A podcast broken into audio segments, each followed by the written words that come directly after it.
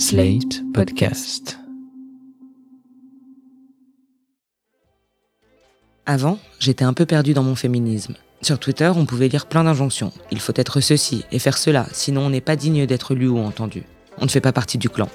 Alors, en mars 2017, j'ai décidé d'interviewer quelques figures de proue du féminisme, celles dont on écoute la parole et l'opinion. Je suis journaliste et je propose donc à un grand magazine français un papier qui essaierait de répondre à cette question. À quoi ça sert vraiment le féminisme? Je rencontre le rédacteur en chef, je choisis soigneusement mes intervenantes, je commence mes interviews. J'apprends plein de trucs sur moi et sur les autres femmes. En fonction des emplois du temps de chacune, ça prend un peu de temps, mais mon papier est presque prêt. Nous sommes à l'orée du mois d'octobre 2017, je ne savais pas encore que tout s'apprêtait à changer.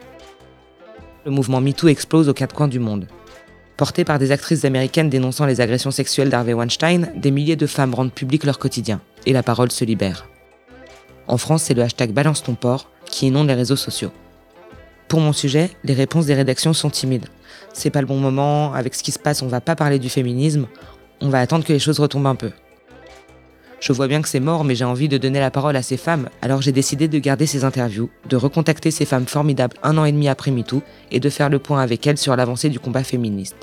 Ces bandes n'avaient pas vocation à être diffusées. Le son est parfois saturé, parfois simplement pourri. Je suis Sarah Koskiewicz et ensemble, nous allons revenir sur les 18 derniers mois avec Pénélope Bagieux, Ovidi, Elie Erlich, Noah Jansma, Madame Gandhi et Erika Lust. Vous écoutez 18 mois, MeToo, le féminisme et nous.